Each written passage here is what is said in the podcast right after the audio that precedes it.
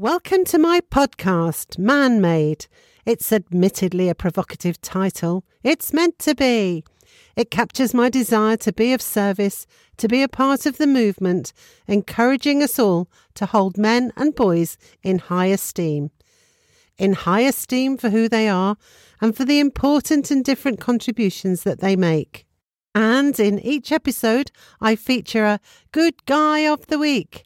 And because I loved going to football matches as a young woman, I always start with, Here we go, here we go, here we go.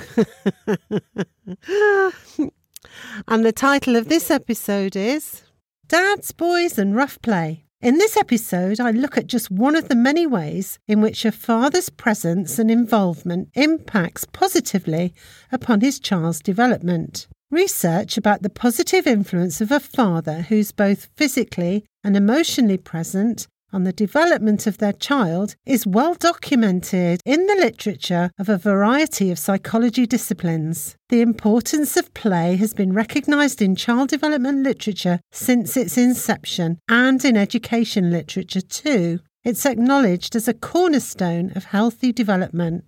There's an abundance of evidence that recognises play as something much more than a trivial pastime, evidence that recognises it as a vital activity for social, physical, cognitive, and emotional development. Playful experiences of young children are generally acknowledged to enhance their creative expression, language, cognitive competence, social skills, and physical development. The particular playful experience that I'm exploring in this episode is that of rough play, which has very particular developmental functions.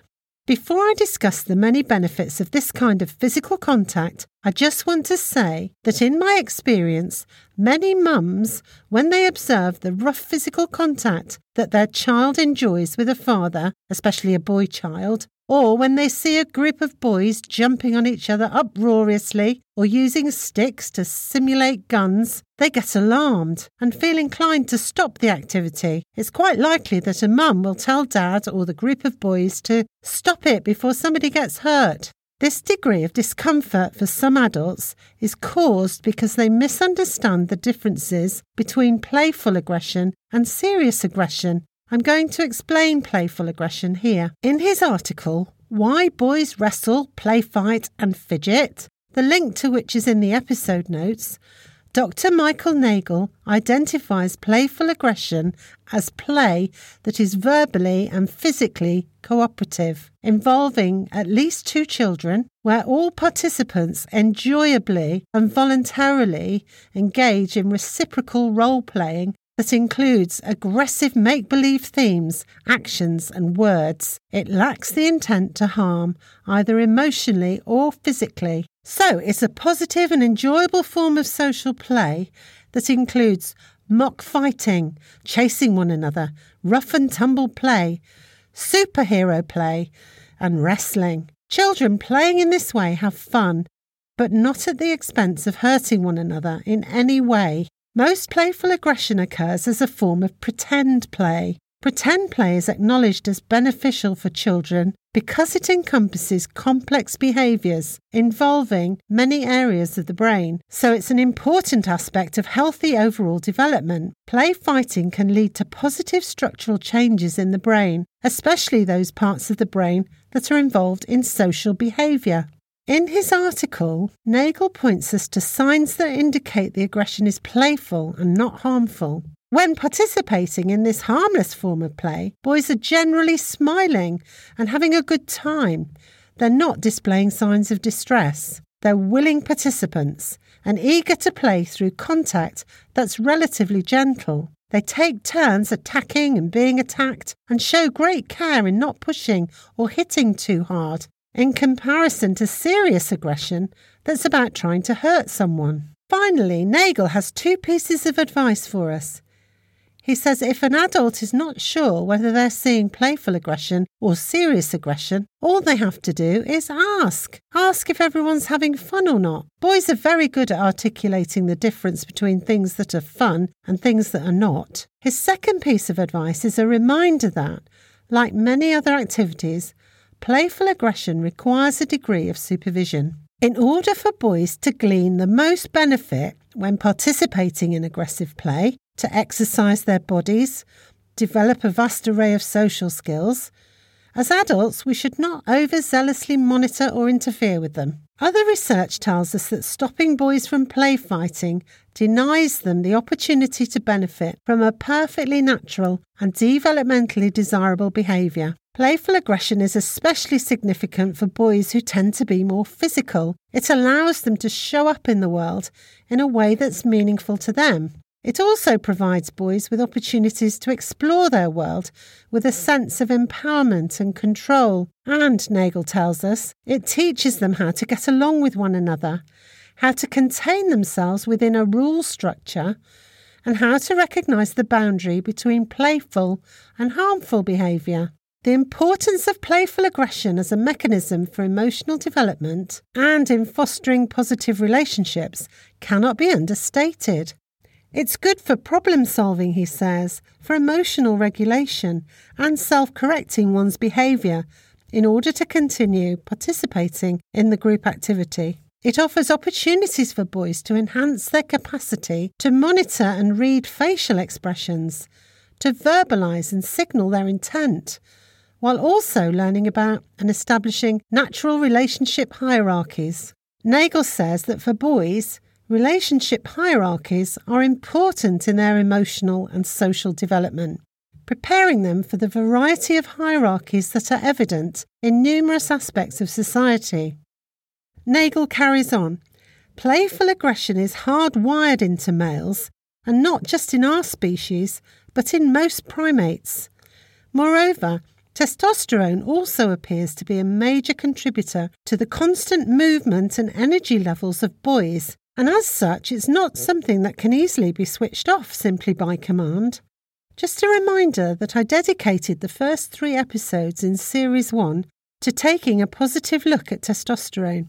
Preventing boys from engaging in playful aggression may actually increase the likelihood that any suppressed aggression will manifest itself in less beneficial ways. Allan Schore takes up this point in his 2017 paper entitled All Our Sons The Developmental Neurobiology and neuroendocrinology of boys at risk. It's a paper I've mentioned in my episode about male shame, and a link for the abstract is included in the episode notes. In this paper, Schore demonstrates that when children are between 18 months and 2 years old, fathers play a fundamental role in regulating the aggression of children of both sexes particularly helping boys to better manage the aforementioned testosterone induced aggression.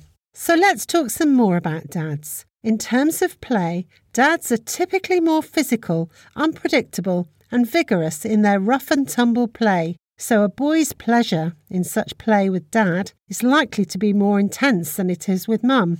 For example, dads will often throw their children into the air or sneak up behind them and grab them. With experience and practice, Dads learn how to stimulate and challenge their children during rough and tumble play without frustrating or hurting them.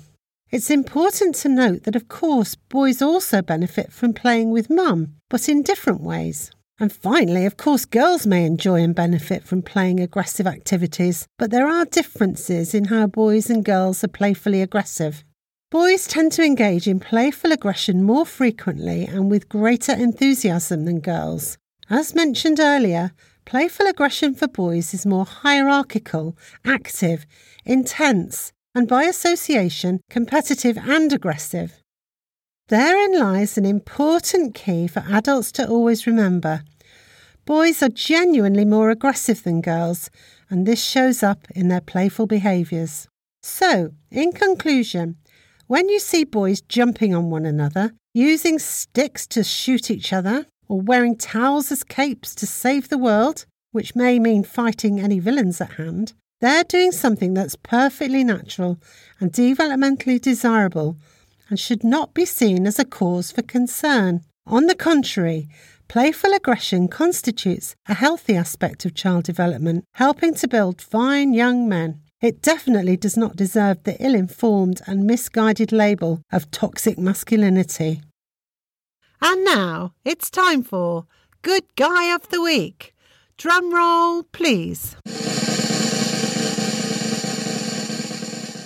This week's Good Guy of the Week lives in the county of Cornwall in the UK, where I live, and it involved a member of my family, my youngest daughter, the one with her first car, who I mentioned in an earlier episode's Good Guy of the Week. Well, her oil light came on for the very first time, so she immediately went to a garage and bought some oil. She hoisted the bonnet and was peering under it nervously when a chap very kindly and with a big smile said, Hello, do you feel confident with that? Would you like some help? My daughter was so pleased that he'd asked and said, No, and yes, please. The man told her to wait a moment while he grabbed some paper towel from the pump. Then he took the oil from her. He didn't just do the job for her, he showed her step by step, with a great deal of patience, how to fill up on oil. Some more cynical people might call that mansplaining, but my daughter was mightily relieved and grateful for his help and the explanation, and believes she'll be able to do it all by herself next time. What a very kind and helpful man. Applause, please. Thank you, that man. Thank you. Thank you.